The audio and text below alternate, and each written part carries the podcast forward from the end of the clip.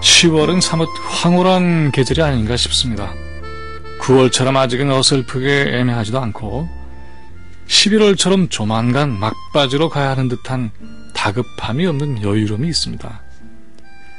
물론 모든 시간이 다 나름의 개성과 사연이 있기 마련이지만 10월의 석양이 수채화처럼 스며든 하늘은 그 빛깔이 유난히 깊고 아늑하게 여겨집니다. 아마도 여름에 대한 미련을 버린 태양이 겸손해지기 시작했고 가을의 뿌리를 품은 대지는 새로운 자신감으로 충만해지고 있기 때문인지도 모르겠습니다. 태양을 마주하는 일은 그래서 몸을 결사적으로 방어해야 하는 전투가 되지 않고 땅을 딛고 서는 일은 나무와 풀 그리고 꽃들의 정직한 향기에 취하는 기쁨이 되어갑니다.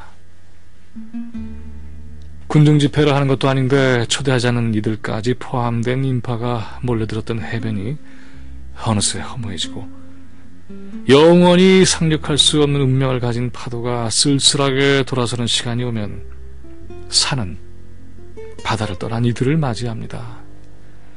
강은 단장에 바빠진 산자락을 따라 더욱 장중하게 흐릅니다. 한결 성숙해진 모습으로 말이죠. 10월의 강사는 이렇게 그간 혹 자신을 망각하고 있던 이들에게 초대의 인사를 보내는 것입니다. 그 초대의 서한이 자신의 편지함에 이미 도착해 있는 것을 미처 발견하지 못한 삶은 어둡지만 편안한 조명 아래 몸을 가볍게 흔들며 열정하고 있는 재즈밴드의 연주를 중단시킨 카페의 황량함입니다. 일상의 단조로움 속에 익숙해진 채 자신이 초대받을 수 있다는 가능성조차 떠올리지 못하는 인생이 되어간다면 그는 동물원 철책에 갇힌 사슴의 슬픈 눈동자입니다.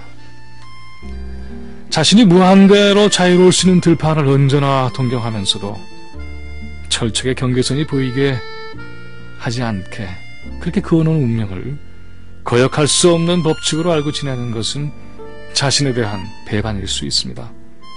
그것은 시간과 함께 시들어가는 과정이요. 새로운 삶을 이뤄낼 수 있다는 희망에 대한 고칠 수 없는 불신을 스스로 기르는 어리석음입니다.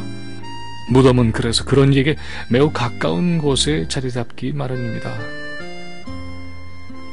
아쉬움이 없는 계절이란 없겠지만은 10월의 아침과 저녁은 더더욱 사무치게 가슴에 와 박히는 그런 순간들이 되어갑니다. 놓칠 수 없는 바람의 유쾌한 서늘함, 너그러운 햇빛의 포옹, 그리고 날이 갈수록 대담해져 가는 관능적인 야산의 옷차림 이런 것들은 모두 이 계절이 우리에게 허락하는 신화의 첫 장입니다.